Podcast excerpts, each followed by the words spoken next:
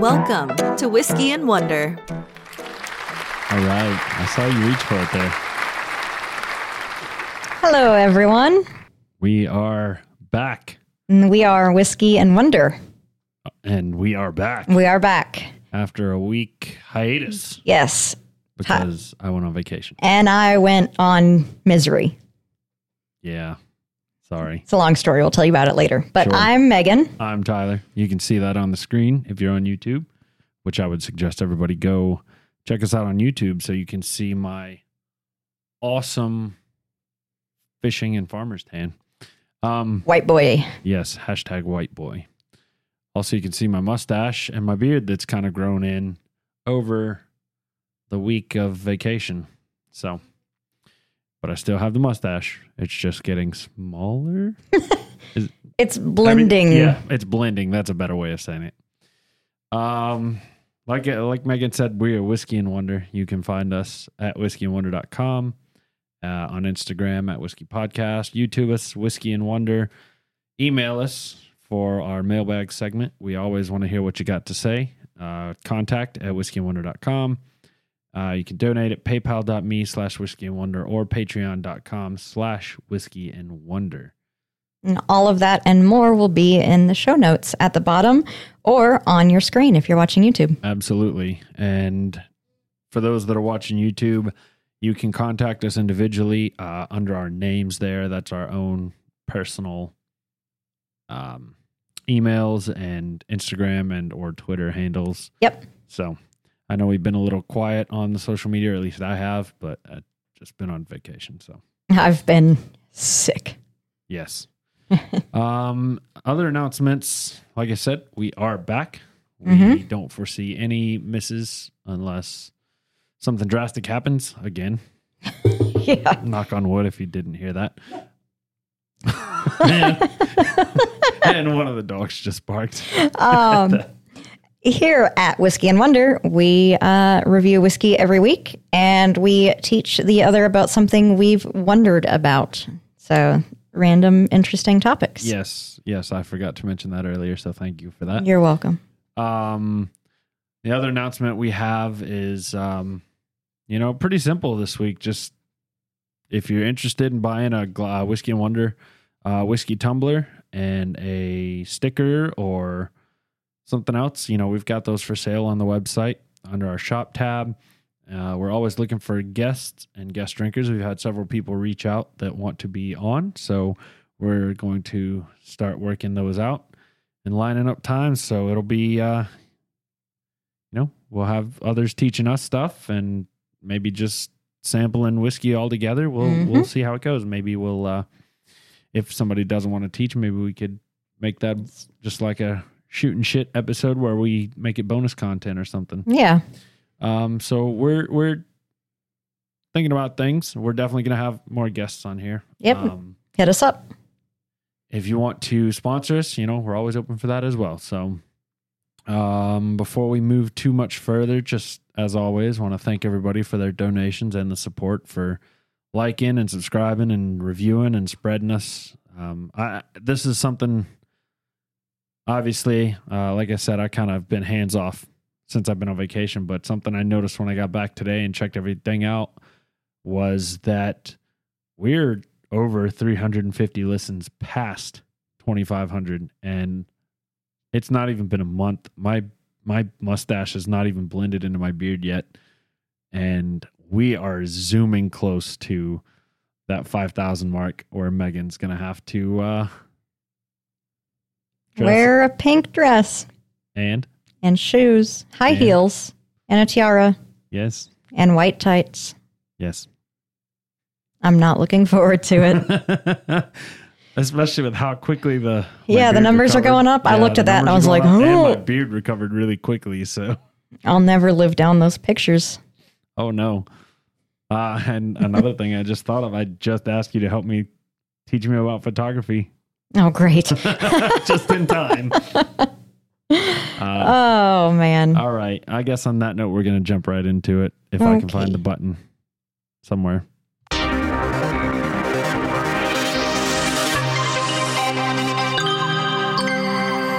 The open segment.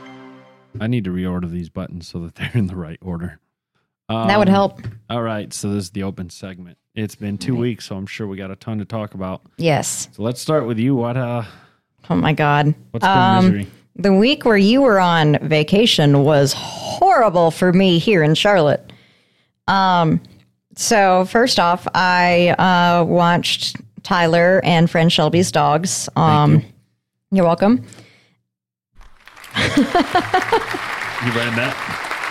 Um, that's probably close to like 280 pound of dogs. Um, because the smallest dog is Bohannon, which is a purebred Australian Shepherd. Yeah, he's about. And he's- um, 60?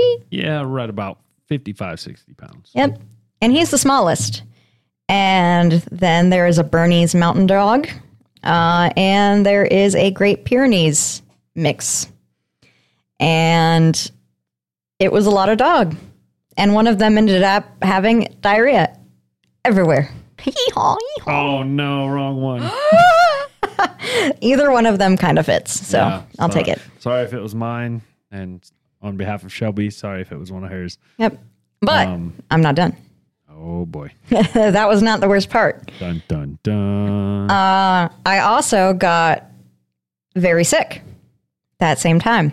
So I had a fever of 101 and I was achy and yucky and gross. And I dealt with that for, I got sick Monday, Tuesday ish. And that was through the last couple days of your vacation. But there's more. That week that you were gone was the week where uh, Houston and I were moving oh no. and I committed myself to watching your dog. Oh, I'm so sorry. That's okay. I appreciate you so much. So, needless to say, um, it was a huge, giant shit show between being sick, trying to move, dealing with dog diarrhea, having to go back and forth between moving, taking care of the dogs, going back, moving, taking care of the dogs, going back, blah, blah, blah. and work. And work, and work, yes, and work. So it was a lot. Um, I will say, when I was sick, I didn't go into work, but that was only for seven, well, 48 hours of the day where I watched your dogs. And then the last day I was on my own time, but I was still sick. So, you know, Yeah. Well, we appreciate you watching the dogs as Yes. as always. yes, for sure. Well, I love the dogs, and I appreciate you guys for giving me money to watch them. Yeah, that was nice. a- absolutely. That was nice. Happy to. Happy to. Um, especially after dog diarrhea. Uh, I would like a raise, please. Oh, I can give you a hug. um, so I went on vacation while all that was happening, and let me just tell you, it's freaking amazing. Um, I needed it for sure. I don't want to go back to my real job tomorrow morning at five thirty in the morning. Not one bit. Oh, well, you gotta do it. Do I? Can I Yeah. just quit? Make this my real job and really put all my efforts and energies into this? God, I would love that. Yeah, me too. Uh, Uh, goals. any- yeah. Anyway, I went on vacation. We were gone for a week with uh, Shelby and I with some friends, and we went to. So uh, let me start by saying I'm. We're near Charlotte, North Carolina. I think we said we were in Concord before. Yes. and I was born in a little town about I don't know. Well, I was born in Charlotte, but I was raised in a little town 20 minutes from here. Never lived anywhere but the state of North Carolina. Never traveled any further west than basically Atlanta. You could draw a line from Cincinnati to Knoxville to Atlanta, and I've never been west of that. We went to Wyoming, Montana, Idaho, and Utah. Made a big loop, saw Grand, uh, flew into Jackson, saw the Grand Teton Mountains, and did some hiking there in the national park. Then we went up to Yellowstone. Uh, went to Bozeman, Montana, checked out some museums and some cool stuff up there. Then back down, ended up changing our plans and going to Yellowstone for a second day because we didn't get to see.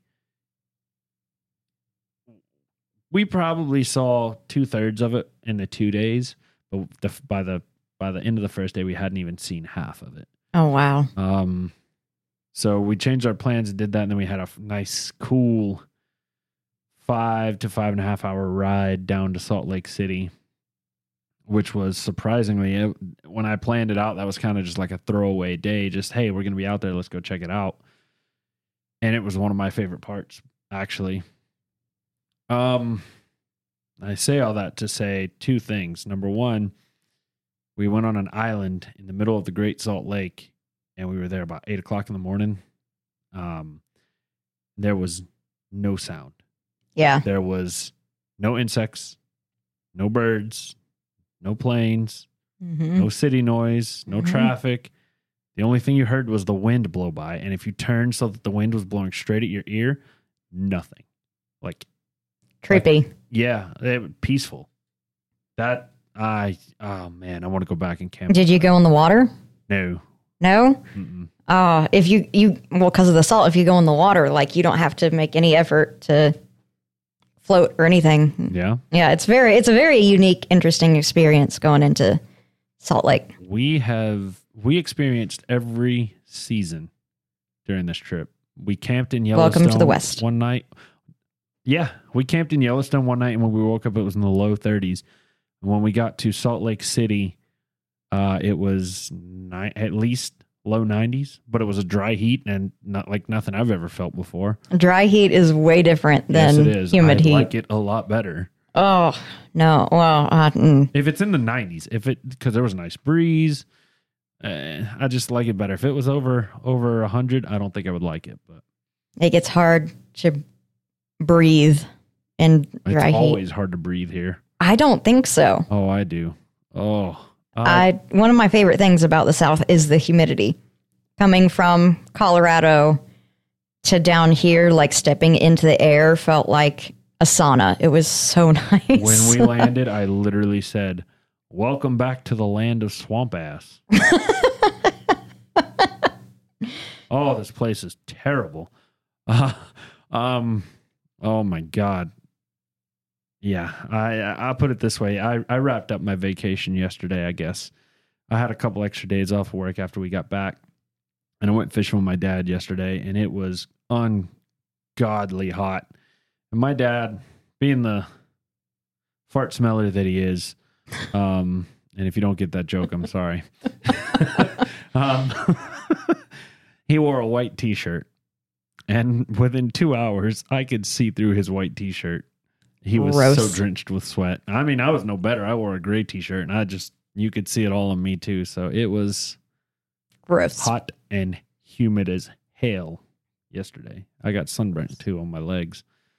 Um, that's why I've got such a bad tan that you guys can see there.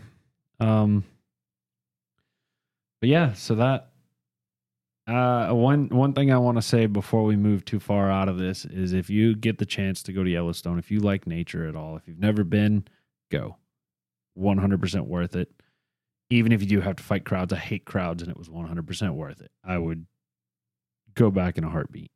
I even looked at like I've got a degree that would let me finagle my way into uh, the National Park Service as a as a ranger potentially, and or at least research related. hmm I looked into doing it while we were out there, and unfortunately, salary's just not. Yeah, not it's nothing. Not what I need. I also don't like the fact that they pretty much have guaranteed work for half the year, and then they're like, "You're SOL. You Yeah. got to find something else to do." Yep. I don't like the thought of there are there are full time positions, but they They're few and far between. yeah they're few and far between, and they were saying it was like single digits, and you had to get on a snowmobile to go to town to get your groceries. If you hmm stay in actual Yellowstone where the Rangers do. So Yeah. there's other parks though. So we'll Did see. you get to Zion when you were in Utah? No, we we stayed That's- in Salt Lake City. Oh, Zion is gorgeous. I meant to uh, mention this earlier. I got distracted. Um, I did while I was in Utah. You guys that are longtime listeners know that we have done two uh, whiskeys from High West Distillery. hmm One of which won our whiskey of the year last year in our New Year special. That was the American Prairie, and then we also had did the Campfire this this year, which is the only blend of bourbon, rye, and scotch. And it tastes like a campfire. Well, we stopped at a, a little restaurant that had a bar uh, the night we got into Salt Lake City and got to talking to the mm, excuse me the manager and he I just happened to look up and see they had a bottle of the High West Double Rye. Well, shit, I'm on vacation. I might as well try it. I'm not driving, so we did that. I tried it. It was amazing. And he's like, "Oh yeah, the distillery is only 30 minutes from here." But fate was not meant to be.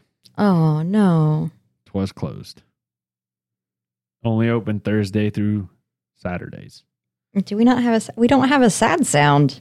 No, no, I I want the Oh. like failing prices right music, but I think that's trademarked. Probably. Anyway, um, what was open was the High West Saloon. And so Ooh. on the way out of Salt Lake City in Park City, Utah, what about 20, 30 minutes out of the way, we stopped in there and I got us bottles of both the ryes we haven't had.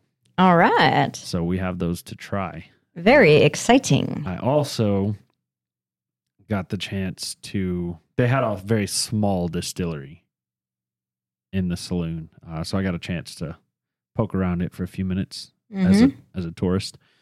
And when our last night in Jackson before we flew out in Wyoming, we went to this. It was I guess it's like a ski lodge or whatever. I don't know if I told you this. They had.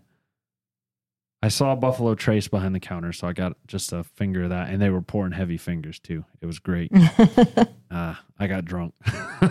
um, and then I saw that they had a Glenlivet bottle up there, you did tell me this. and they had the Glenlivet aged 18 years, Yep. And yep. And it was only thirteen dollars For a finger. for yeah for a finger, and they poured me about two fingers. Oh, it was nice of them. The the waitress took a liking to me for whatever reason. Anyway, um, I'm gonna say it was the beard. anyway, I had that, and oh my god! I found out since then, after talking to somebody else that I know that loves whiskey, that they make a it's either 23 or 25 year aged Mm-hmm. that is upward of eighty dollars per finger per shot. Oh my God. Yep. Huh. He said he said when he found it and found the price, he said, I don't want to taste it that bad. Nope. So anyway, Nope. Too uh, pricey for my pocket. I uh in addition to the two High West, because truth truth be told, we can get those here. Uh they have all four of their major spirits are available here. Uh but I can't get them in the small bottles, which is what I was able to get while I was out there, the uh half of a fifth. Mm-hmm. I did bring back two others for us to try from out there as well. So Sweet. we have four on the docket, plus we have one we haven't got to yet, and two from friend John. So we're sitting Mhm. pretty on. and I have one. Uh, and you have one, yeah. so we we still have quite a bit of whiskey to. And Flaviar's coming up too. yes, it is. We have a lots, and we're doing very good on our whiskey. yeah, we're not going to run out anytime soon. So y'all stay tuned. We got a lot more episodes coming up for you. Yes, we do. All right. All right. Have you ever been to Yellowstone? You- May, maybe I lit. I don't know. I if I have, I do not remember it. Oh, you should get out there. I know. I wouldn't fly to Jackson, but get out there. Most expensive county in the goddamn country. Anyway, Oh my gosh. yeah, it was it was something. But All right, all right, let's move move on. move right along. Where's my there we go.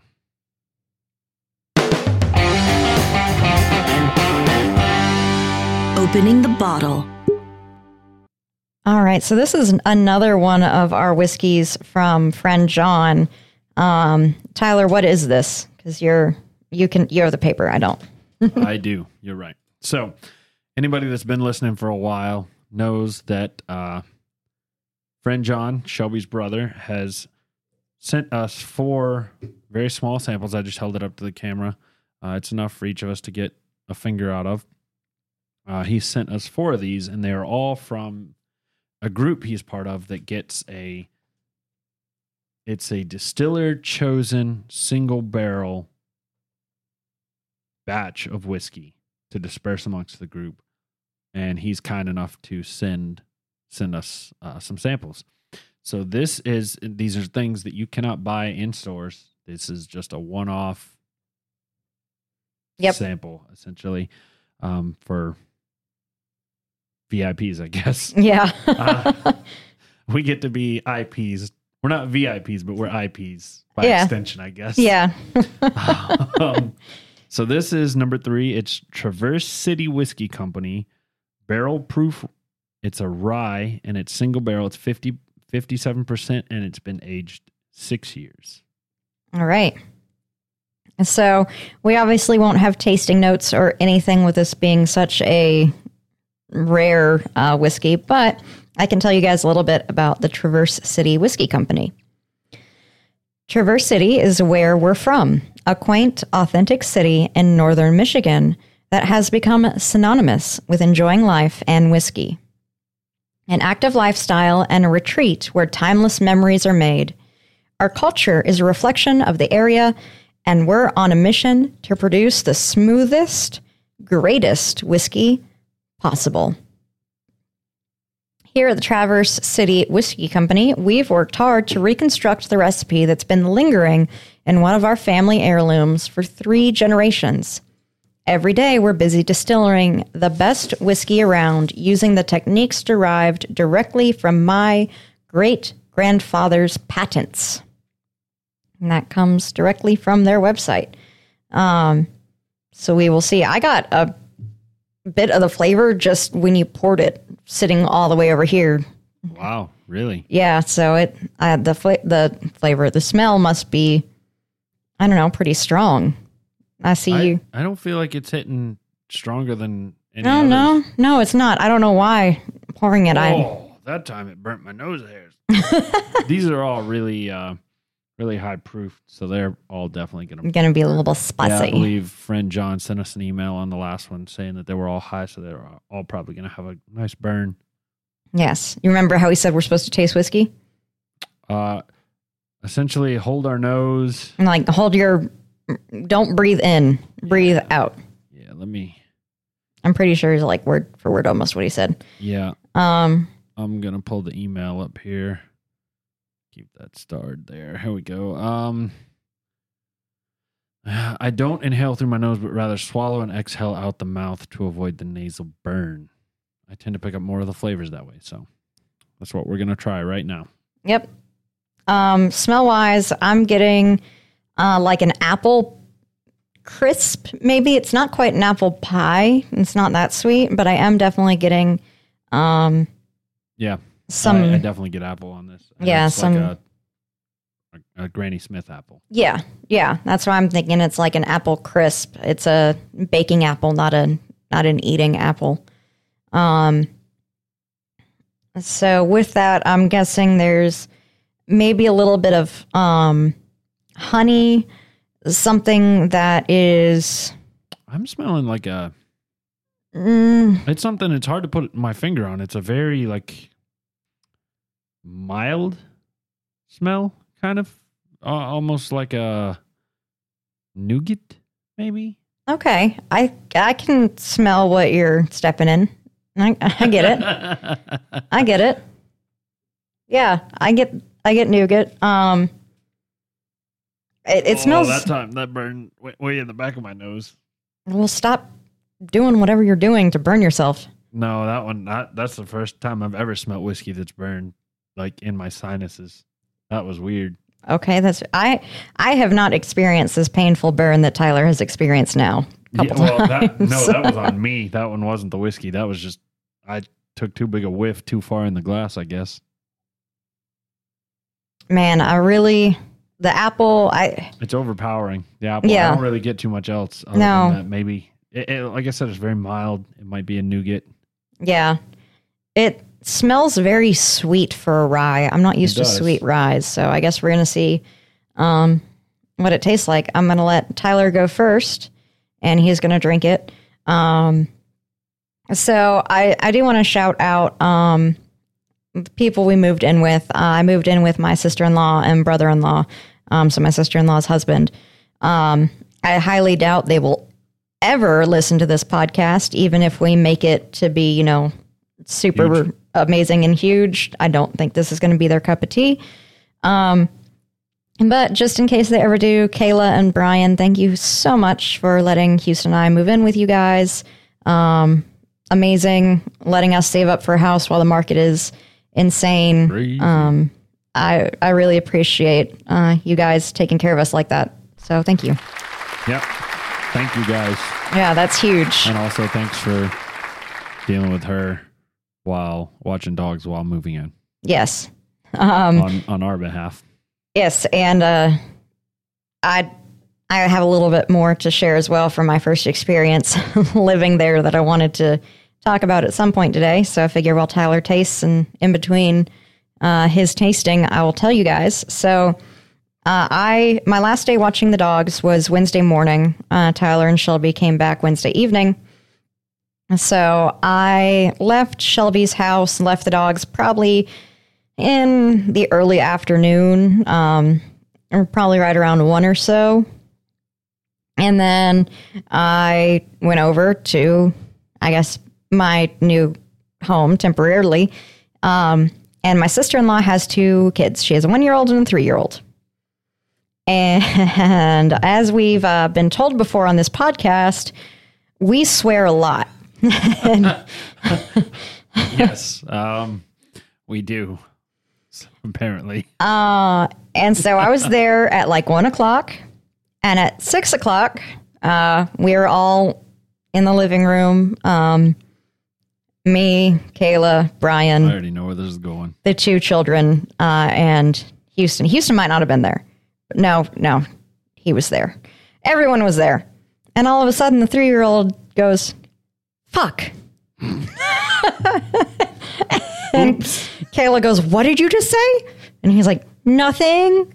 And anyway, uh, I was there for less than 12 hours, and the kid already started saying fuck. so, mm, that's donkey. so, Bravo to you, madam. Bravo to you. yep. So, When did he hear you say it? probably within seconds of entering the building. Oh, I'm fucking glad to be off fucking work. some uh, who knows i i'm trying to contain my cursing but typically what happens is i'll like curse i'll say something i shouldn't and then i go like oh fuck oh shit and it just kind of spirals so that actually reminded me of a story uh, while you're talking or drinking. Uh, so I worked retail when I was in college, and I worked at a place that had large, heavy bar stools. And one day I accidentally sat one down on my toe, and I went, "God, fucking bless." Or I went, "God bless fucking America." And my buddy Micah at the time looks up and he goes, Man, you're going to be that guy that tries so hard not to cuss in front of kids and still tries to. And I was like, Why? He goes, You just said God. Instead of saying God damn it, you said God bless. And then you slipped a fucking in. that's I was like, Oh, shh. I didn't even realize I did it. that is me to a t so kayla if ever you do listen to this and brian um i'm sorry but For teaching your kids the F word. i am who i am and i i All try thank you for not kicking us out Yep. Um, so let's let's hop on back to the whiskey here. So I have tasted it twice now, and I definitely it's a very mild burn, but it it's a warming burn. yeah Um, which All I, through I the like. chest. Yes, it stays with you a little while, which is good, as I found out in cold weather this past week. Um, I definitely overwhelming apple flavor. Um, Yeah. some mild oaky flavors more on the back end for me. Mm. Definitely an apple. Oh, that time I just got a huge whiff of vanilla. Oh, interesting. Uh, definitely apple. Um, in the middle, I get a dry taste, Yes. like a. I don't know what it is, but it's definitely dry. Um, kind of like the way your tongue feels if you have like a really strong red wine. It just doesn't really feel like there's liquid in your mouth. It just like it feels weird. Um, So, So- apple, dry, warm. Mm, What were, what were you going to say? Um, I was just gonna say for the people that are watching on YouTube. Oh, you just saw me make that face. It is not the whiskey. I have an enormous canker sore in my mouth, and every sip I take is burning it like you wouldn't believe. Cargill So- salt water. Yeah, I Shelby told me the same thing. I don't want to. I've been putting peroxide, hydrogen peroxide on it, and uh, or a or a gel or a sol, something like that that numbs the hell out of it. But I forgot to do it before we started recording this. So Nope, that's your fault. yes, it is. So now I have to enjoy that every time. So I'm not making that face out of. It's not bad whiskey. It's just burning the piss out of my mouth. Ouch. Um, so yeah, we don't really have what we're supposed to smell or what we're supposed to taste. So, you have any any other notes to Um, on this? I mean, let me let me see. Let me see. Uh, I guess I can go ahead and drink some more since I'll be presenting today.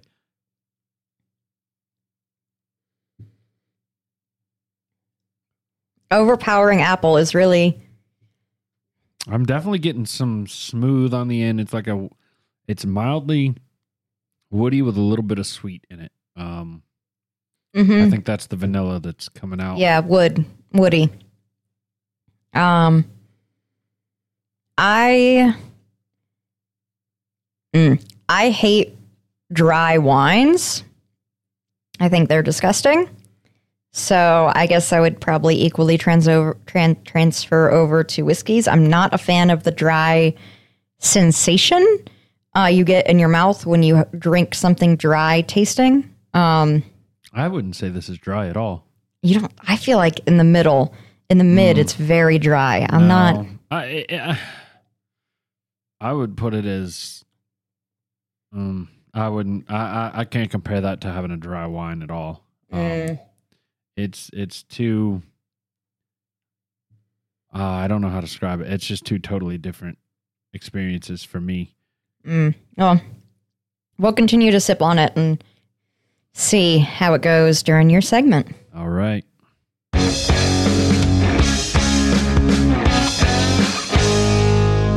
It's time for the Wonder segment. All right. So I researched today and this was actually a topic inspired by my vacation. Um and yet the reason it was inspired, like I said, I went to Yellowstone and I pretty much was like, you know what? You all right? You okay over there? yep swallowed it wrong trying not to mm, fuck up the mic Uh, all right, Megan's about to die over there. You can cough; it's fine. you, it's. I'm gonna awkwardly fill the air here. go ahead tell us about your story so, anyway, I was gonna. Um. Oh shit. Uh, i messed everything yeah, no, it's fine. Uh, up there we go. So, thought I would uh, research Yellowstone, and I figured it would be on the list of the seven wonders of the natural world, but it's not. Mm-mm. And so, naturally, started looking them up. And so, I thought this week we might wonder a little bit about some wonders. I like that that sounds very very cool I almost made this a series. Ooh. I almost did, but I decided to squeeze them all in because as I got started, some of them didn't have quite as Oh, much lot on them. Yeah. Um, you just watch Megan Kangaroo hop out of the frame. It's fine. Just just don't cough into the mic and we're good. Um.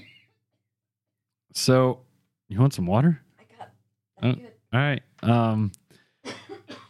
All right. So, uh, like I said, I thought Yellowstone would be on the list, um, as well as uh, I- honestly, I thought the Grand Tetons would be out there as well. Maybe even the Great Salt Lake, but none of them, no none of them are on there, which kind of blew my mind. And I realized once I started the research that I've never seen any of the natural wonders. I mean, this is natural wonders of the world, That's true. not the natural wonders of the West. Well, I was thinking the United States. I Well- think more. Uh, I expected. Spoiler alert! I expected Niagara Falls to be on there, and it's not. Um, so I do want to start by saying that there are. I thought this was hilarious.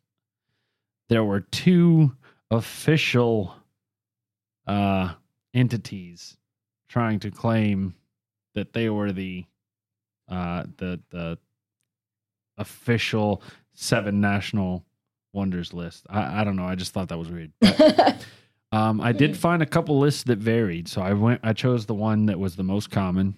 Um, so you might Google it if you feel interested, and you might find a different list. But I chose the seven that came up the most often. Okay. Um, and like I said, there is also certain wonders there's more information about, and other ones there's not. There was less. So there are sections that are longer and shorter. So with that, we're going to go ahead and jump Teach right me. on in. The first wonder is the Grand Canyon. I Should've- could have told you that one was there. Yeah. Makes sense. that was one that I knew was going to be there. So it's so what is the Grand Canyon? Well, it's exactly that. It's a very large and deep canyon. It stretches for 277 miles through northern Arizona. It's 18 miles wide and over a mile deep in certain areas. The canyon exposes one of the most complete geologic records on the planet, exposing rock layers that are over 2 billion years old. And that's right, billion With a B. with a B. Um, geologists believe that the canyon is five to six million years old, with the northern part, the oldest part, being seven million years old. However, a recent study, recent from 2008, gathered evidence that supported the fact that the canyon was 17 million years old. So it's still a topic that's debated amongst geologists to the day. So we're gonna. I know some of you people out there probably hate when I bring geology into this. nah. and I'm so sorry. it's part of who you are. It is, but so I'm, I'm no, sorry. If none of none of none of us hate it. All right. Well, to describe how it's formed, I got to get into some geology, and so if you hate when I bring it up, I'm sorry, and I'm going to spoil a little bit. We got some geology on several of these because Natural wonders. They're natural wonders. And Rocks are natural. rocks are, but if you break down the word geology, geo is a prefix for earth, or the root for earth, I guess, and ology is the suffix Study of. the study of. It's not just rocks; it's the entire earth. So which is made of rock. partially, there's also water that sits on rock. Um, so we're going to start by explaining how the rock formed and then how it became a canyon. So to explain the rock, as backward as it might sound to somebody who's not a geologist, you got to start at the bottom. So that's the oldest or the basement rock. Mm-hmm. Um, the basement rock in the Grand Canyon is, like I mentioned, it's over 2 billion years old. It was originally produced from lava flows um, as igneous rocks, and over time, these uh, igneous rocks were eroded and metamorphosed. Um, that whenever there's a time break in the rock record like that, it's because you don't know how long it lasted. There's a, it's called a nonconformity, I believe, and there are various types of nonconformities. But I'm not going to get too much further into it than that. Um, so if you hear me throw that word around, that's what it means. There's just a chunk you can't tell time in a chunk of the record. Um, so like I said, over 2 billion years ago, it started as igneous rocks, and over time, the rocks were eroded and metamorphosed into other igneous rocks, into a schist, if I'm not mistaken. Uh, the area changed throughout time uh, drastically during some periods, and it went from various shallow seas and beaches to swamps to arid deserts. We actually have uh, rock formations that um, signify, I guess is a good word, that it was uh, a desert with sand dunes. So naturally, a lot can happen over 2 billion years. Um, and as a result of each of these environments, as each of these environments were created, the result is that the geology was modified, resulting in distinct layers of sedimentary rocks. The Kaibab limestone, which is the top layer of or the top rock layer in the Grand Canyon, actually formed at the bottom of the sea. So, why is it not under the sea now, you might ask? And if you don't know, there was a huge sea that covered the interior of the United States many, many, many, many, many, many millions of years ago. That's why the Great- Pangea. No. Pan- Pangea was the supercontinent. Okay. As it started to break up, it might have even been before Pangea. Uh, there was a shallow sea that ran across the plains from essentially the Arctic to. Uh, it wasn't the Gulf of Mexico at that point, but there was a, a southern ocean. Anyway, that's why the Great Plains are so flat and so fertile. That makes sense. Lots of dead fish. Dead, yep, dead organisms and whatnot. So anyway, the layers piled on top of one another in this shallow sea, and the area was ultimately uplifted due to low angle subduction, due to the low angle subduction of an ancient tectonic plate called the Phalaron. I'm sorry, Farallon plate during the Laramide orogeny. Other results from this mountain building event, such as the Wind River, Bighorn, and Powder River basins and ranges, are present in the Central Rockies. I don't know if you've ever heard of any of those, but they're stretched from Montana to Colorado. Mm-hmm. Typically, when subduction occurs, it occurs at a so if your two plates colliding and one subducts, it goes down at a steep angle. When you have low angle subduction, it happens faster and it doesn't it doesn't deform the surface as much as a steep angle does. So if you want an example of that happening now, think about the west coast of South America where currently the Nazca plate is being subducted under the South American plate. So along the Pacific side of South America, if you look at Chile and Argentina, it's very mountainous very quickly. And that's because you've got a plate, plates colliding, one going under, and it's pushing that other one back up Yeah. here, creating mountains. Interesting. Um, in low angle subduction, the surface is left relatively intact. It is not deformed. And it's basically just raised. And so geologists believe that this process created the Colorado Plateau. I'm sure you're familiar I know what the Colorado Plateau is. and this is exactly where the Grand Canyon is located. Once the area had been raised about five to six million years ago, naturally, gravity took over and water began flowing towards the lowest point, what we call oceans. Quickly, the Colorado River formed and it began cutting downward through the rock layers. And after a few million years, The Grand Canyon was formed. got the Grand Canyon. Yep. Just a little bit, day by day by day. Yep, So you probably saw me messing on my phone as you were telling that. I did. So I had been desperately trying to get in contact with my mother, my father, and my sister for one of them to tell me the highway I'm thinking of. And one of the coolest drives you can go on if you're out west.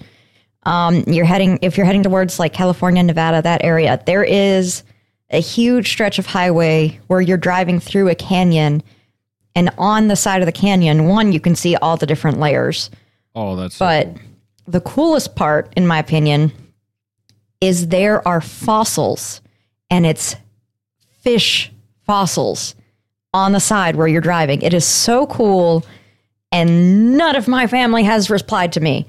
And I don't know what this highway is or what state it's located in. I think, I think it's in Utah. I might be wrong. It might be Arizona. Um, Yeah, I was too far north in Utah for anything like that. But what I can it, tell you, it was, it's I- such a cool drive. I saw something uh, when we were driving out of Salt Lake City. We took Interstate 80 and took the uh, old country roads back to Jackson, took the scenic route, as it were. And while we were on Interstate 80, which runs east out of Salt Lake City, we came upon a section of highway where it legitimately looked like two different parts of the country, one side versus the other. If you looked on the left side of the road, it which is interesting because it's the northern side of the road, it looked like it was Arizona. And if you looked on the right side of the road, according to Shelby, who's from California, it looked like the farming fields and the farming farmland of California. That's so cool. So it was like you were driving in two different parts of the country. Um, if I had to guess, I would say it's probably Interstate 70. Just looking at Google Maps here. Um, I'm not looking at Arizona though, so I can't who knows? remember if if one of them Yeah. reply to me by the end of this, I will interrupt you and let it let you know. But Cool. uh if not, email us. if not, yeah, know. email us. Let us know what I'm thinking of. Um, uh, we're gonna go ahead and move on to the next wonder, which is the Great Barrier Reef. Rest in peace. Spoiler. The Great Barrier Reef is the world's largest coral reef system. It's located off the coast of Queensland, Australia, and spans over 1,400 miles. It's made up of 900 islands or former islands, tw- 2,900 and 2,900 individual coral reefs. It was originally discovered in 1768 by Louis de Bougain, Bougainville. I know that's not French at all, but I don't know how Bougainville is that how the French would say that? I would have to see it. Probably, probably not Ville. Yeah, it's V I L L E, and it's B O U G A I N V I L L E. Megan found it. Dinosaur Diamond Prehistoric Highway. So, dine, dinosaur, diamond prehistoric highway, she says. Got it right there. It is in Utah. Utah. It goes from Grand Junction to Utah. That must be what I'm thinking of, I'm guessing. Damn, I wish I had known that. I would, oh, that's so cool. We actually, um, not to get too much too far back on my vacation, but um, I told you we did some stuff in Bozeman. We went to a museum that had uh, the largest, most complete uh, T Rex fossils. That's cool. It's friggin' huge. I would hate That's to run cool. across one of those things oh, yeah. being you know out alive. But anyway, they had several T Rex fossils there. Um, so uh, a diverse amount of animals and wildlife call the reef home, including the coral that makes it up, which makes it the largest single structure created by organisms in the world. It was formed when, again, our good friend Uplift occurred. It's believed that the eastern Austral that eastern Australia experienced tectonic uplift that resulted in the creation of the shallow Coral Sea Basin. Um, because the conditions were right and at the right depth and height and access to sunlight and whatever other nutrients they needed, coral reefs began to grow in this new basin. Coral, as I mentioned, only grows in certain shallow water climates, and as time progressed, sea level and landscape actually fluctuated. As it would fluctuate, coral would stop growing when the conditions weren't right. From 20,000 years ago to 6,000 years ago, the sea levels slowly rose, submerging the islands around the reef, which allowed the coral to begin growing in those locations as well. Part of why it's so topographical, I guess, in the actual reef. Um, as Megan alluded to earlier, though, sadly, the reef is under attack. Multiple studies have shown that the reef has lost over half of its coral since 1985, and that coral bleaching due to increasing water temperatures is running rampant. Hasn't it officially been declared dead? I thought it, well, oh, wow, your face. Okay. So, uh, I came across, I think I came across what you're referring to. I don't remember what the article or what newspaper it was, but there was a there was a it was a magazine or a publication of some sort that ran an article that was an obituary for the Great Barrier Reef, and uh, pretty much everybody was like, "Whoa, calm your tits. It's not dead yet." Yet. So Give we're it a few doing- more We're years. doing things. We're doing everything we can to try and save it. Mm, Well, maybe not are we every- though? Maybe not everything, but I think uh, that argument is one of those. Not in my backyard. Look, it it's died before it'll come. I mean, I'm not gonna say the whole thing's died before, but the climate changes on its own. I'm not saying we're not helping it, but it will eventually, probably after humans are gone, revert to where a new uh I don't want to say new coral reef because it might have evolved by then, but you know what I'm saying. Something new will come along and replace it. Everything, 99% of all species that have ever lived have died out. We're going to be one of them. Everything that's alive now is going to be one of them. But we should try to preserve the stuff that is here now so we can enjoy it. Well, I agree with that, but unless you're willing to go back to how it was before the Industrial Revolution, and that goes for everybody, like you want to stop climate change, that's how we do it. I mean, Point blank, pure and simple. You want to using green energy would help, wouldn't it? Yeah, it would help, but the cost is just it's not cost effective and unfortunately we live in a cost effective world. At the moment it's not cost effective. It's getting better. But I mean realistically you want to look out your your window. You ever heard of not in my backyard? Mm-hmm. Yeah, that's like everybody wants clean energy until it's in their backyard. There's a big windmill and they can't see the sunset. Which actually, on the flight back, I saw a bunch of windmills down there. It was Mhm. I stared out the window the entire flight. Oh, back. yeah. it was so cool. Um, I actually, It's have- amazing how big those things are up close. Yeah, Um, yeah, they're. It's amazing. I had a I had an interesting experience on the ride there because it was rainy. Um,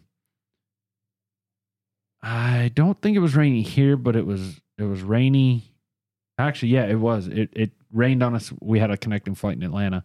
It rained on us there, and it ended up clearing up over the uh, Tennessee west, and then as we got into the mountains in Wyoming, it started getting rainy. But I just happened to uh, I was by the window. I just happened to open my window right as we were crossing the Mississippi. It was so cool. and then I stared out the window for three hours trying to make sure I didn't miss it on the way back because I've never seen the Mississippi in person and I really wanted to. Um, anyway, side side note. Um, Crazy what you take for van- take for advantage. Because I, I've seen the Colorado and the Mississippi so many times yeah, in my I- life. I've been in both rivers, and it's. I never would have thought like, I've never seen either and want so badly to. wow, amazing, Um, amazing. This yeah. is this world. I really would like us to take better care of it. Yeah, uh, well, I agree wholeheartedly, and I, I mean, you know me, I'm all for let's. I I want to go off the grid, so bring back the 1840s living. I'm good with a wood stove, and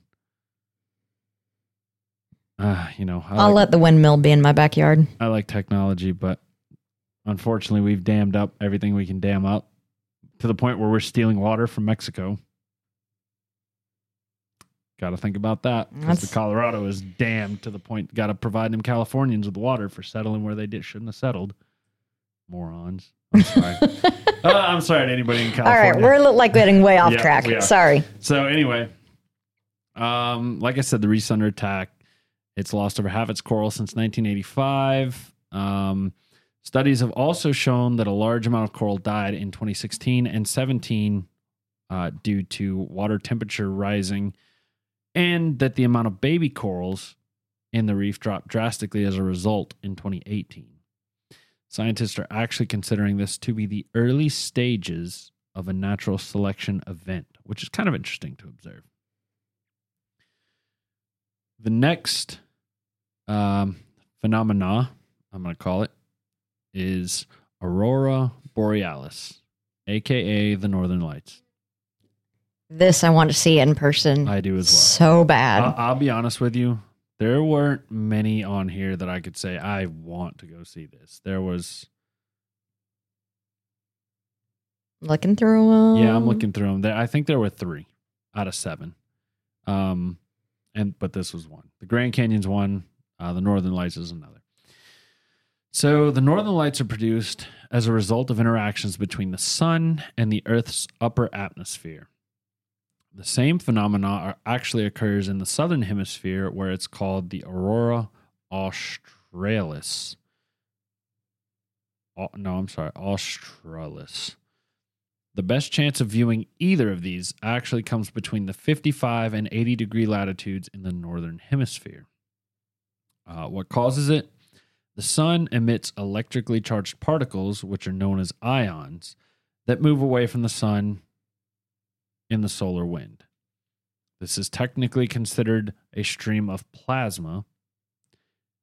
This plasma contacts the Earth's magnetic field, just like the air around your car, it has to go around, and the ions become agitated when they're forced to move around the Earth. Some ions actually become trapped in the upper layers of the atmosphere and interact with the atmosphere. That results in the ions glowing. The glow appears to be a, like a light curtain because this entire process is very fluid and dynamic, uh, which means it's constantly changing. Uh, these phenomena are completely harmless to life on Earth, but it can interfere with satellite communications and TV or radio broadcasts. As I mentioned earlier, they're best viewed higher up in the northern hemisphere latitudes, but they have been observed as far south as the southern U.S. So, everybody's got a chance to see them. Look up, people, at night Mhm. because I can't tell you how many times I get home from work and just stare up at the stars. Like it's beautiful. I know a lot of people probably probably live in places where they can't quite see the stars, but everybody should look up at night every once in a while. especially if you're not in a city. Yeah, remind you how small you are. Mm-hmm. Humbling. Um the next one is one that I it changed my mind on a lot of things. Originally known as the smoke that thunders. The waterfall along the Zambezi River in southern Africa is one of the largest waterfalls on earth. It's called the Victoria Falls. It's 5,604 feet wide and is located along the border of Zambia and Zimbabwe. It's not the widest, it's not the tallest waterfall, but it is considered the largest sheet of falling water. So essentially, by area, it's the largest waterfall. What's it? What's it called? Victoria Falls. Google a picture of it. Everybody go Google a picture of that. It's believed that David Livingstone, a Scottish explorer and missionary, is the first European to see the falls. Um, in November of 19, uh, 1855, he named it after Queen Victoria when he gazed upon it. Damn Europeans claiming shit. Don't belong to them. Yep. At the first gorge, the entire Zambezi River flows over the 5,600 foot cliff, and the depth of the pool below ranges from 260 to 360 feet. That is, when you think about it, that's not very deep for how far down. That's not even a tenth of the way down the the rock that it the cliff that it just fell over. Yeah. Yeah, it's not, but I still wouldn't want to be swimming in 260 feet of water. Well, no, but that's comparatively, it's not very uh, much. Wow, this is a beautiful waterfall. yes, it is. It is enormous. The entire river goes over it. Wow. Um, and I'll, I'll tell you what it changed when I get to the end of this bit. The Zambezi River actually previously drained south through Botswana and into the Limpopo River, but around 2 million years ago, excuse me, and that's million with an M, our old friend Uplift started happening again Noticing a pattern. and the route became blocked by higher elevations between Zimbabwe and the Kalahari Desert, which formed an ancient lake called, I'm going to try this one time Lake Macgaddick Gaddy. Yeah, Lake Gaddy. That's the best I can do on that one. This lake appears to have been endorheic. I think that's how you pronounce that, endorheic, which means that it had no natural outlet. So, like the Great Salt Lake, it doesn't drain. Around 20,000 years ago, the climate changed and grew wetter, which resulted in the lake getting more rain and eventually overflowing and creating its own drain to the east. As it drained, it cut the Batoka Gorge over time, and geologists, it flows over a basalt flat that forms the plateau and the falls. Um, the Zambezi River flows over the basalt, and it was. Um, I'm sorry, I jacked that sentence all up. Geologists believe that the basalt flat was formed around 200 million years ago that the Zambezi flows over. So that rock is 200 million years old that it's flowing over. Tall ass cliff. Wow. So I've I've maintained ever since I was in high school. Uh, let me start at the beginning. I hate shots. Hate needles. Do not like them. Do not want. And you have to get a bajillion if you want to go to Africa to pr- hmm protect you from all the disease and whatnot. And I've sworn off Africa for that reason. I don't want to go to Africa because I don't want to get a bajillion needles. I'm reconsidering after seeing pictures of that. Everybody should go check out the pictures. It's that Gorgeous. Like stunning. amazing. Absolutely amazing. Yes. I'm I'm wowed. Yes. That one is the third that I want to see on here. The rest, I could take or leave. But they're amazing, regardless. So so you want to see Grand Canyon, Yes. Aurora Boy, uh, Aurora Borealis, Correct? and the Victoria Falls. Correct. Okay, the rest you're like, "Nyeh." Yeah. I, I could see them in pictures and be happy. okay. I'm curious to know if I feel the same. Let's go. Okay. I will ask, I want your opinion on all of them at the end. Okay. So the next one, originally called Guanabara Bay, is the harbor of Rio de Janeiro. The harbor is 19 miles long and 17 miles wide at its widest.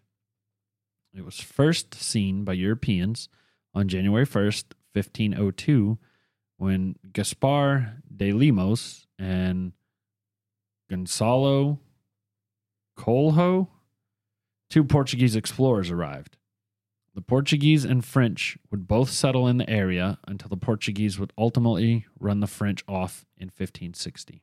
I see you're looking at your phone, and it is Rio de Janeiro. It's the the, the natural bay created where they've got the big statue of Jesus. Yeah. Yeah. Yeah.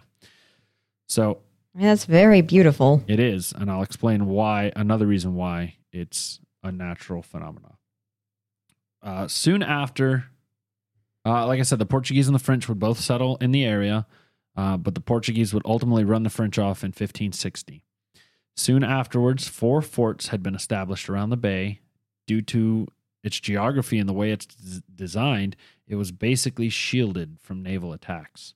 If you look at it on Google Maps, look at I'll the look at the structure of it. Um, it kind of goes. It's very similar. Have you ever seen how San Francisco Bay Yeah. is organized? It's a Yeah. very similar structure to that, And but it's naturally. but it's not. Well, uh, San Francisco Bay was natural too. oh well. Um, the bay is surrounded by granite mountains, which the Atlantic Ocean eroded away to create the bay. Uh, Sugarloaf, Corcovado Peak, and the hills of Chihuca all still tower around the bay. Uh, Corcovado Peak is the famous home of the Christ the Redeemer statue, the big Jesus with his hands open. Uh, the bay is also known for its islands, where there are over 130 islands and some of the most spectacular beaches made of very white granite sand. It is also the world's largest natural deep water bay based on volume. Truth be told, this was one of the few, one of the ones with the fewest information on it. Um, but I did find one little last nugget, and that that is the Tamoio people were the original inhabitants of the area before the white man come. The next one, everybody's going to guess. There's only two left, and everybody would guess this one. Mount Everest. Had to be on this list somewhere, right? Tallest point on the earth. Good old Mount Everest. So we all know it. We've heard of it. And if you've lived under a rock for some reason, I just said it. It's the tallest mountain above sea level. It's located in the Himalayan mountains along the border between China and Nepal. Its peak, this blew me away, by the way. Its peak is 29,031.7 feet above sea level. Just to give you a little bit of reference here, commercial jet cruising altitude starts at 30,000 feet. Oh, so like Like you reach out and you can like touch it passing within within. 70 feet. Oh my god. Now, in fairness, it's a range, so they can go higher, Yeah, but, but, that starts that's- the range. that's very high. Yeah. Mount Everest is part of the Himalayan mountain range, one of the tallest and youngest mountain ranges on Earth.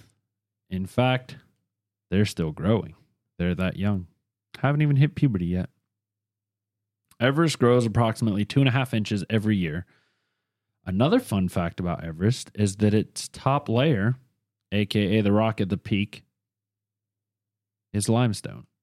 Now, if you're paying attention to earlier at the Grand Canyon bit, you'll realize that limestone is a sedimentary rock. And if you remember the basic geology I've mentioned on here on previous episodes, sedimentary rock is formed up of other rocks once they've been weathered away. And so is taller. The tallest point on Earth is a sedimentary rock. It is. Let me let me just. I'll summarize it right here. So you might be asking yourself, how exactly is the highest point on Earth made up of rocks that were already previously on Earth? Well, you would think it's just one big giant mountain that lava made, right? Logically, it's not. To put it simply, Mount Everest used to just be part of the ocean floor.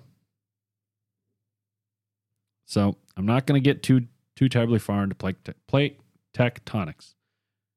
Don't worry, I'm not going to get geology nerd on you. But suffice to say that India is on its own tectonic plate, and over the last 71 million years or so, it's been moving north, directly toward the Eurasian plate. Within the last 10 million years, the two plates have collided, and just like you would expect to see the hood on two cars that crash head on, the surfaces are crumpling and being forced upward. And it's still actively happening.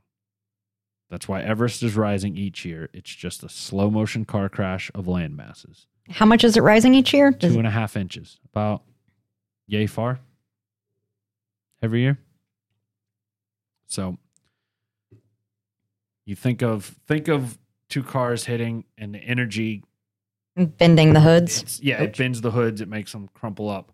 The energy is dispersed upward and downward. Same thing's just happening, it's just slow motion.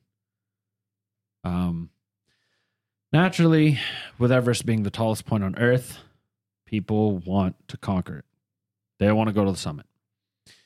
There's actually two main paths to the top. One you access from Taiwan and one you access from Nepal. I also kind of think it's funny there's not one in China, but I don't know too much about that. If you're listening in China, that's a shot.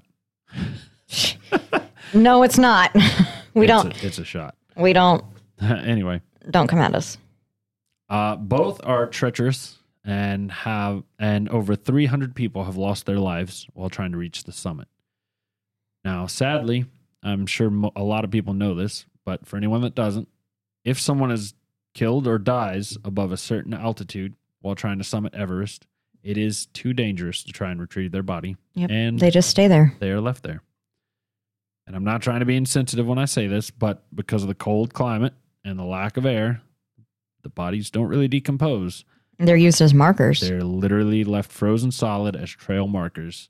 And and reminders of the costs associated with the attempt. That's one of the most horrifying and like upsetting pictures, in my opinion, that I've looked at and I've seen are pictures of the trail markers of these. I stumbled across one today. It's Yeah. it's very upsetting to look at, in my opinion. Yeah. That was I do not do not like that. Yeah, it's you know, I I personally look at it uh, like this. Um, I I guess I take solace in the fact that these people are living more than I've gonna, I'm going to live my entire life probably. Mm. So they were they were doing what they loved and wanted to do. So, um, with all that being said, Everest is not the most deadly mountain in the world. It's not. No, that honor, it's actually not even second. That honor of the most deadly goes to Annapurna, which is, I believe, in Pakistan. No, I'm sorry, K2. K2 was second on the list, and it was in Pakistan. I don't remember where Annapurna was. I will Google that really quick. How is it more dangerous? so, I'm glad you asked. I just I don't have this in my notes, but I remember reading about it. Uh, Annapurna is uh, part of the Himalayas in north central Nepal. It is very unstable and very prone to landslides and um, Okay. avalanche and falling ice. Okay. Yep. So it is it is more deadly than Everest. Last, but certainly not least, and I would I, I'm going to put an asterisk on my I want to see 3 of these. I would go see this phenomena if it happens again. Phenomena. Yes. Phenomena. Last but not least is the Paricutin volcano. It's located in the southwestern part of Mexico. Cooten. Paricutin, P A R I C U T I N. Paricutin was the home to a small village of farmers, and on February 20th, 1943, local farmer Dionisio Pulido noticed a crack running across the hill on his property. In the few minutes it took him to get over to investigate this crack, he found that the area had risen two meters since he started walking over there. Uh oh. Shortly afterward, the crack began spewing lava, and within 24 hours, it was over 400 feet tall. It had Oh. turned into a cinder cone volcano and continued to grow. Within a year, it had grown to almost 1,200 feet tall. Oh. In the original eruption, the village of Paricutin was destroyed, along with a couple other nearby villages. 90% of all the lava that was produced was done was produced during the first 23 months, but the volcano was still active until 1952, so that was about 9 years. Of that- just volcano. Yes, in the so middle of some farmer's field. By Wow. then, it had grown to almost 1,400 feet tall. This Wow. was a huge, huge um, event for the scientific community, for geologists, because they were able to chronicle an entire life cycle of this volcano in less than 10 years, essentially. So, why did this volcano just randomly pop up in this farm field? Is it going to happen to me, to my house? Is there going to be a volcano here? You're shaking your head. How do you know? I just I I would assume it has something to do with tectonics. In a way, it does, yes. so, no, it's not just going to happen anywhere you live. Now, unless you live in that same area. so, this area is actually part of the, oh, God, Mike, Mycoacan Guanajuato volcanic field. I butchered that. I'm sorry. It's famous for monogenetic volcanism. Basically, this is when a volcano creates a vent, erupts, and then goes dormant, only to create another new vent in the future. If you look around this area on Google Maps and other satellites, you'll see several dozen of these same volcanic vents that are all dormant and have all been active in the past that probably rose and lived their life in 10 to 30 year periods. So the risk of this particular event erupting again in the future, very unlikely. But there's always the risk that the new vent is going to pop up under somebody's property there. And that is what I have on the seven natural wonders of the world. Wow. Very interesting. Um, I'm not going to lie. When you started doing this, I thought you were going to do the seven ancient wonders of the world. So that's that's another one you're going to have to do. I so this has been on my list of things to do was the seven wonders of the world. And like I said, it kind of Yellowstone inspired me. I thought for sure Yellowstone would be on there because it's like a different planet. And I said, you know what? Yeah, I'll do that just to, you know, just because I'm still living on the high of Yellowstone, not trying not to go back to work tomorrow. And I was shocked when it wasn't on there. I was like, well, I gotta, I'm learning about this. I might as well research it.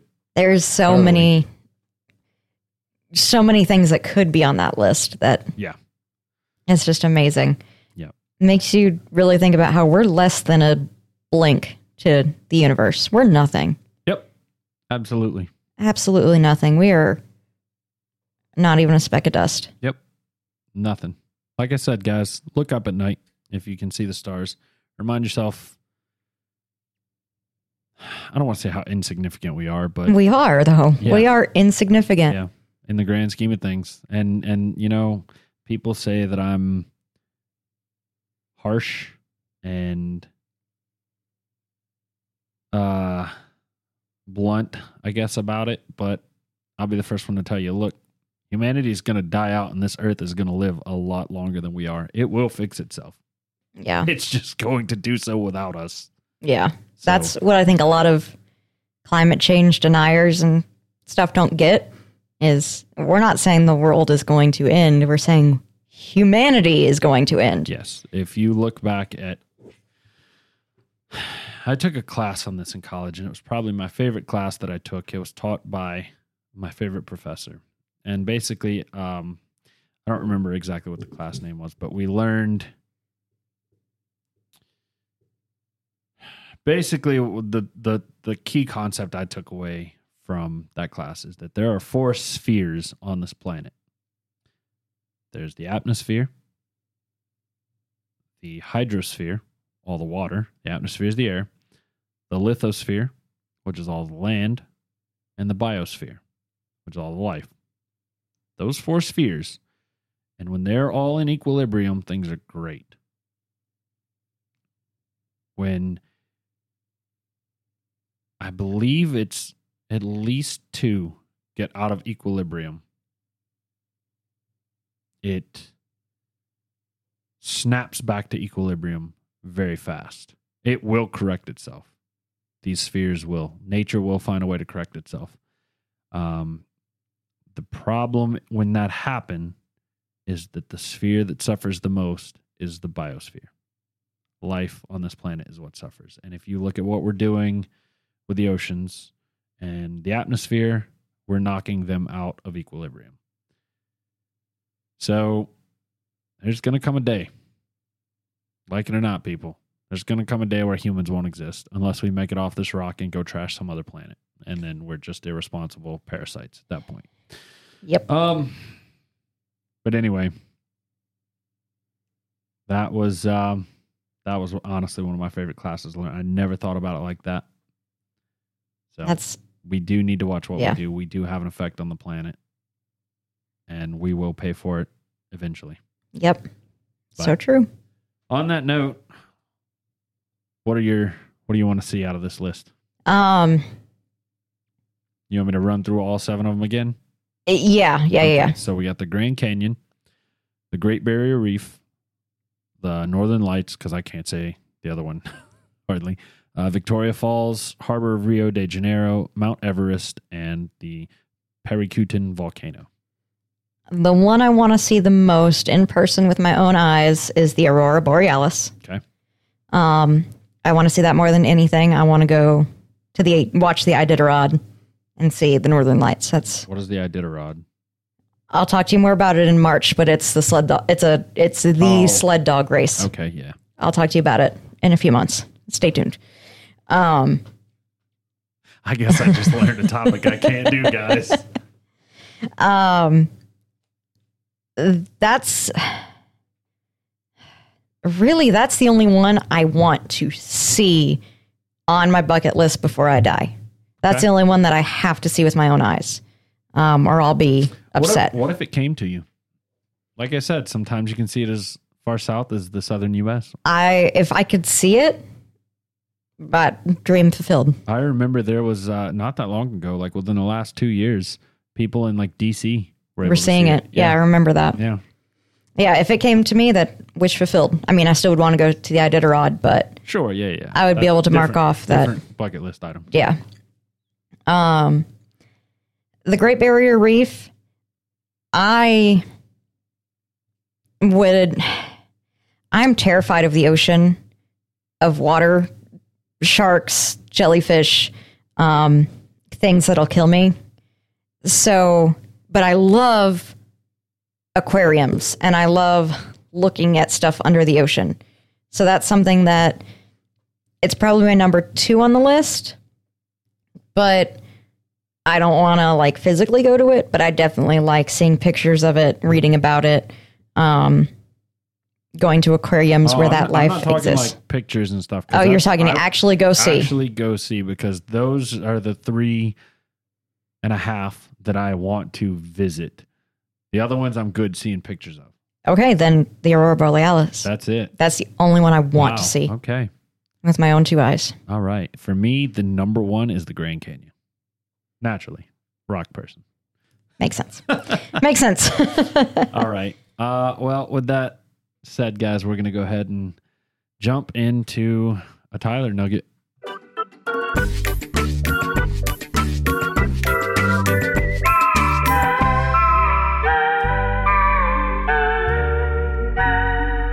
Trivia with Tyler.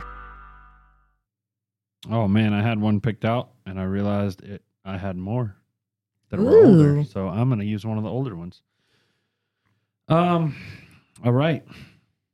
So, did you know that Beverly Hills, California, you might have heard of it, Maybe. is named after Beverly Farms, Massachusetts, which was named after the town Beverly in Yorkshire, England, which came from the name Beverlac in the 10th century, meaning Beaver Lake, because of all the beavers in the nearby river. I had no idea that was a thing. I had no idea that was a thing. That's amazing.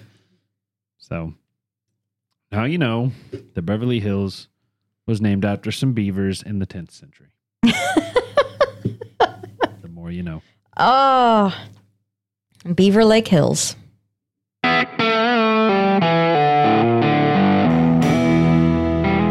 Final thoughts.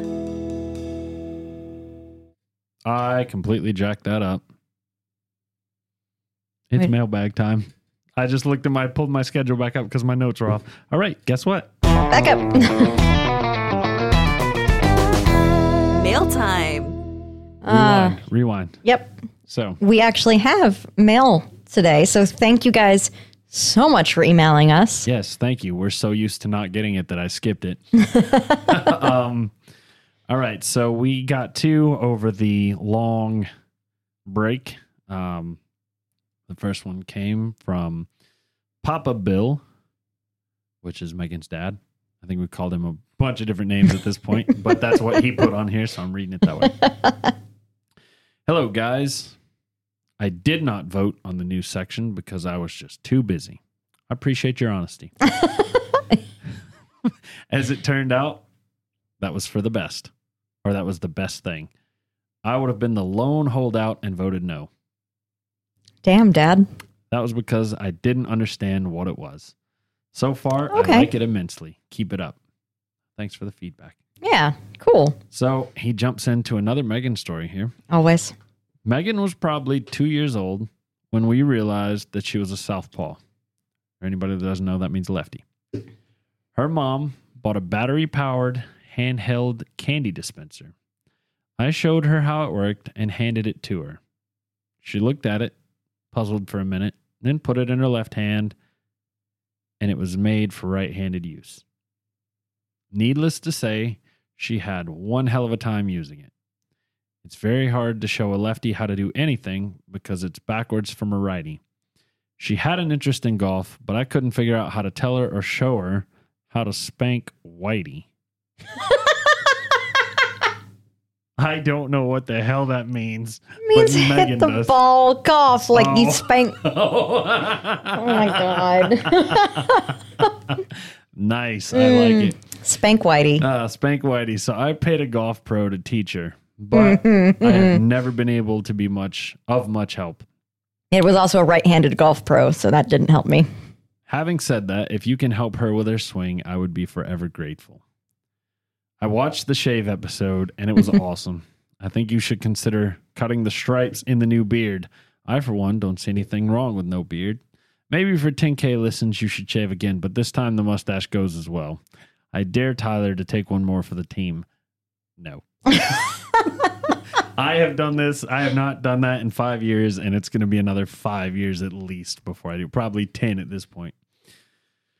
Uh, he goes on to say, that was one badass shrimp. I picked up a crawdad at a tank. That's what North Texans call a pond.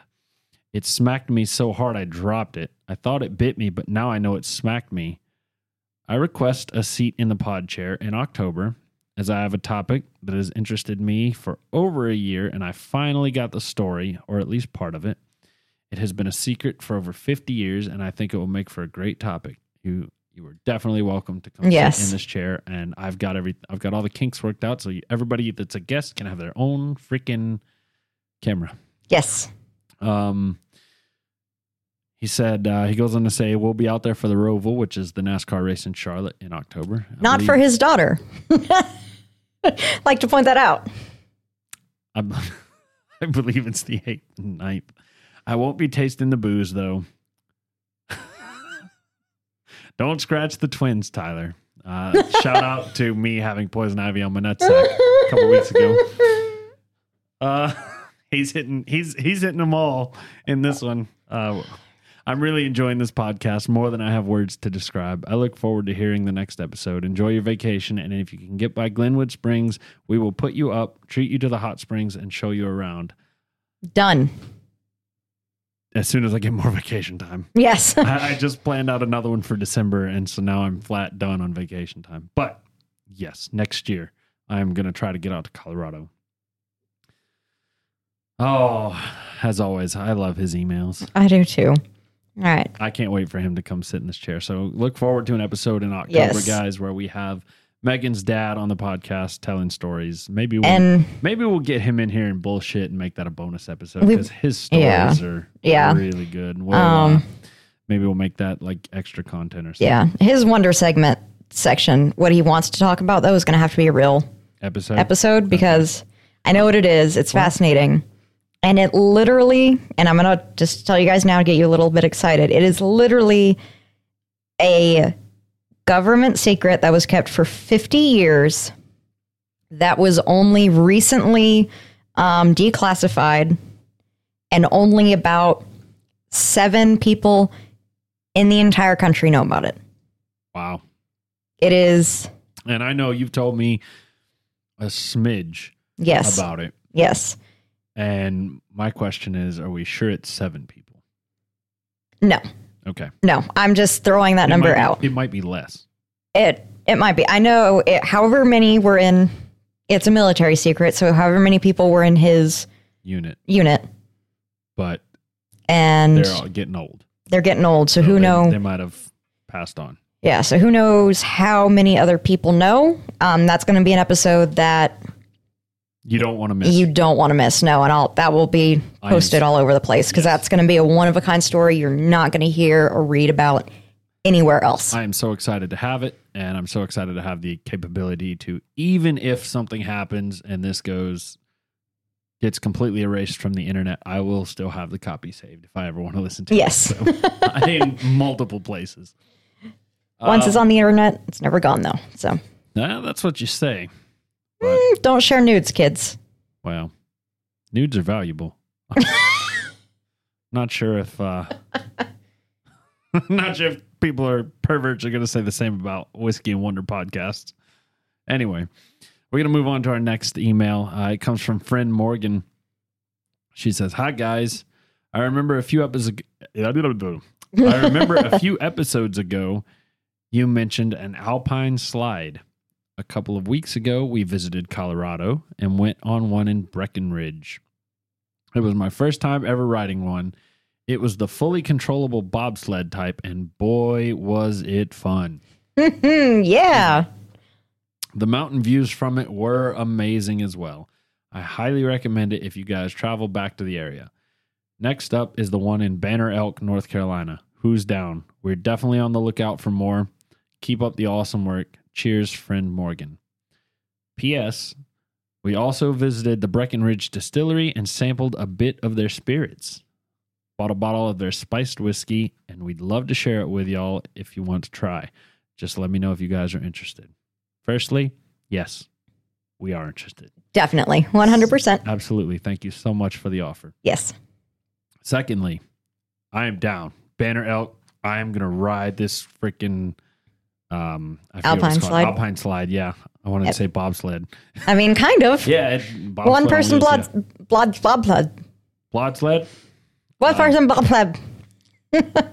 uh, yes. 100% down. I will be there. Tyler will be there. I will drag Houston. Shelby will probably voluntarily go, Yeah, she will. I'm sure. I'm going to volunteer her now. but Houston will go because I want him to, and he does things because he loves me. Oh. Um All right. Well, on that note, yeah, we're definitely excited to get your dad on here and get that story and to get more Get friend. yeah. Well, Friend- I kind of spoiled that, I guess. Friend Oh, no, we read that. Oh, we yeah. read that email last time. Yeah, friend Yeah. Morgan wants to get in the pod chair as well, so um Morgan, whenever you want, just let us know. Yeah, Shoot us an email.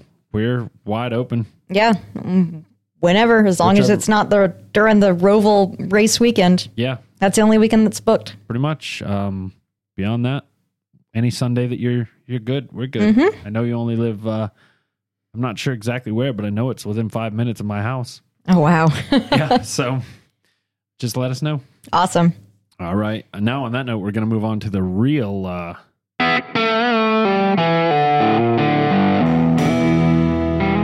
Final thoughts. all right. You did not save hardly any of that. I didn't. see. So I have a little bit left, um, but I've noticed that with any whiskey I choke on, I get like an um oh, Version. an aversion, but I'm trying to. It's like a oh, not. It's um, I can't think of the stupid word, and I love English.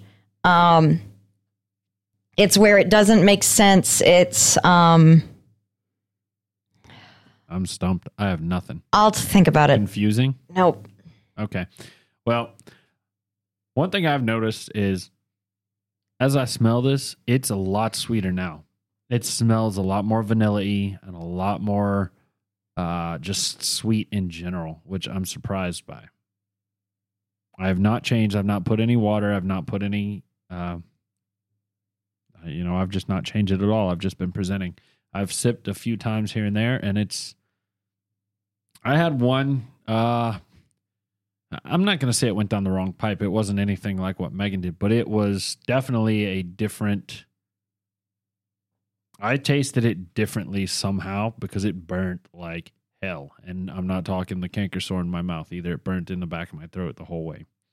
Um, but other than that one little sip, it's been it's been pretty smooth, pretty good. Did you find your word? Yes. Um, irrational or unreasonable. whenever I choke on a whiskey, I get like an unreasonable hatred of it or aversion to it. It's almost like you you made me choke on you. Now I hate you. But you did it. Shh. I said it's irrational. Fair enough. Um, so I continued to drink this whiskey, but the entire time I'm like, So what I'm hearing is that I need to put an asterisk asterisk on Megan's rating today. maybe I'm trying now that I've calmed down, mm, really thought about it. I'm probably being unfair in my rating because I choked on it, and uh, that's something that I do. Um, I'm a very emotional rater. yeah, But you're, yeah. you're an I'm an emotional person. person. I'm a very Yeah. control. I'm controlled by my emotions, not by logic. Yeah. Very, very much so. Um, I feel like that's becoming more common amongst people. I don't. I I, don't. do. I, I don't know. I think it's. I don't think it's more common. I think we've always had the balance of logical and emotional people. I don't know. I think the scales are tipping more towards. I don't. I just think more people are willing to talk about being emotional because Um, it was no, the sign I'm, up. I'm thinking more like. Uh, I, I agree with that, but I'm thinking more like people are quick to jump to anger. I guess is more what I'm saying. Anyway, point being, Uh, let me finish my last sip, okay. and I'll I'll think about what I actually want to rate it. All right. Well, I was gonna drink my last sip here, but I'm gonna swirl it and sniff it and fill some air. While Megan stares over there with her mouth open. I was breathing out of my mouth. Okay. um, I mean, I'm angry at the whiskey because I choked on it, so I didn't like it. I'm curious. Um, how, did did that dry feeling ever go away? That dry No. taste? No. No, never. Um, with with the anger behind it, I wanted to give it like a three or four. Realistically, I think this probably deserves more of a four or five. Um, again, not a huge fan. Uh, very sorry to friend John. I don't know if any of his whiskeys have been a winner with me yet. Um, No, no. Uh, neither one of us really liked the first two, frankly. Um, he swore he would get one of the four. He would make sure one of the four would be a, a winner. I hope it wasn't this one. I, I don't know. He didn't. He didn't. He didn't say which specific one? He, no, I'm pretty sure he's just like. I guarantee you're gonna like one of them. So, There's what one more left, two more left, um, one so more. w- right? What What are you gonna go with your official rating here? Um, four. It's a four. Ooh, Like middle road, lower middle road. sad. Price is Right music. Yeah. Um. Well, friend John, I appreciate you sending this. I do too. It's amazing. And it's a once in a lifetime opportunity to try some really rare things. So we love it. Thank you for sending it. If you want to send us more, we will love you forever again Yes, and we'd be happy to have you uh, in the chair in the chair whenever you want to get down here as well. for sure. Um, despite Megan taking a dump all over all your whiskeys, I liked it. I really enjoyed it. Um, I'm. It's like I said, I had one sip that it was just the way it went down, burned like hell. The rest of it, it's giving me a good warm in my belly, um, a good taste, good flavor profile. Some people might would I don't want to say some people would say it, but because I, I kind of would say it too. The, the the the what's stopping me from ranking it higher is it's a little bland, but I'm not saying that it's a bad thing either. Um, I feel like for me, I'm going to rank it fairly high. Um, I'm going to give it a six and a half. All right. I I debated a seven, and uh, just a little bit too bland to get a seven from me. Um, Okay. As it went on, it got a little more sweet, a little more vanilla y. It had a good spice to it that wasn't overwhelming. It wasn't, like I said, it, it kept my belly warm. This is, I would 100% drink that again um, if I had access to it. Okay. So you've hit with me. I'm happy with that one. All right. So, we are excited to try number four on the list. Um, that will be coming up. I, we were doing uh, a three three rotation. One of our Flaviar samples, one of these samples, and then a Bottle. bottle that we had. Yeah. Um, but we are out of Flaviar samples at the moment. So next week we're going to rotate to uh, one of the bottles we have. Like I said, you know, I brought back four from out west. Megan's got one. We've got one we hadn't busted open yet. So we got about six bottles we can work our way through Yep, yep, yep. choose from. Um, I guess on that note, guys, we're going. We're a little bit over today. We are. So- nice long episode to Yep, to get you- our hiatus. Yep. back. Make up, make up a little bit for, you know, being off for vacation. I appreciate y'all coming back to us after. Yes, thank you so much. Yeah. Thanks for Um, listening as always. definitely. You guys make this possible in every way, shape, or form. Um, rate us, review us, subscribe to us, hit the bell, do all the things that will make us seen. Uh, email us at contact at whiskeyandwonder.com. There are hundreds of you, so I know that you're listening. You're not all bots. There's more than three of you. So Dozens, there's hundreds. Hundreds of dozens.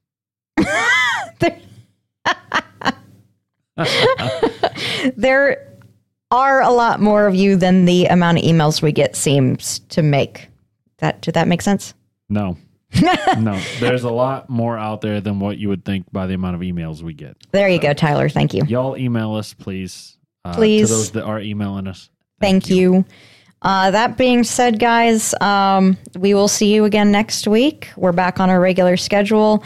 Uh, we love you so much. We will see you next time. Don't drink and drive. Cheers.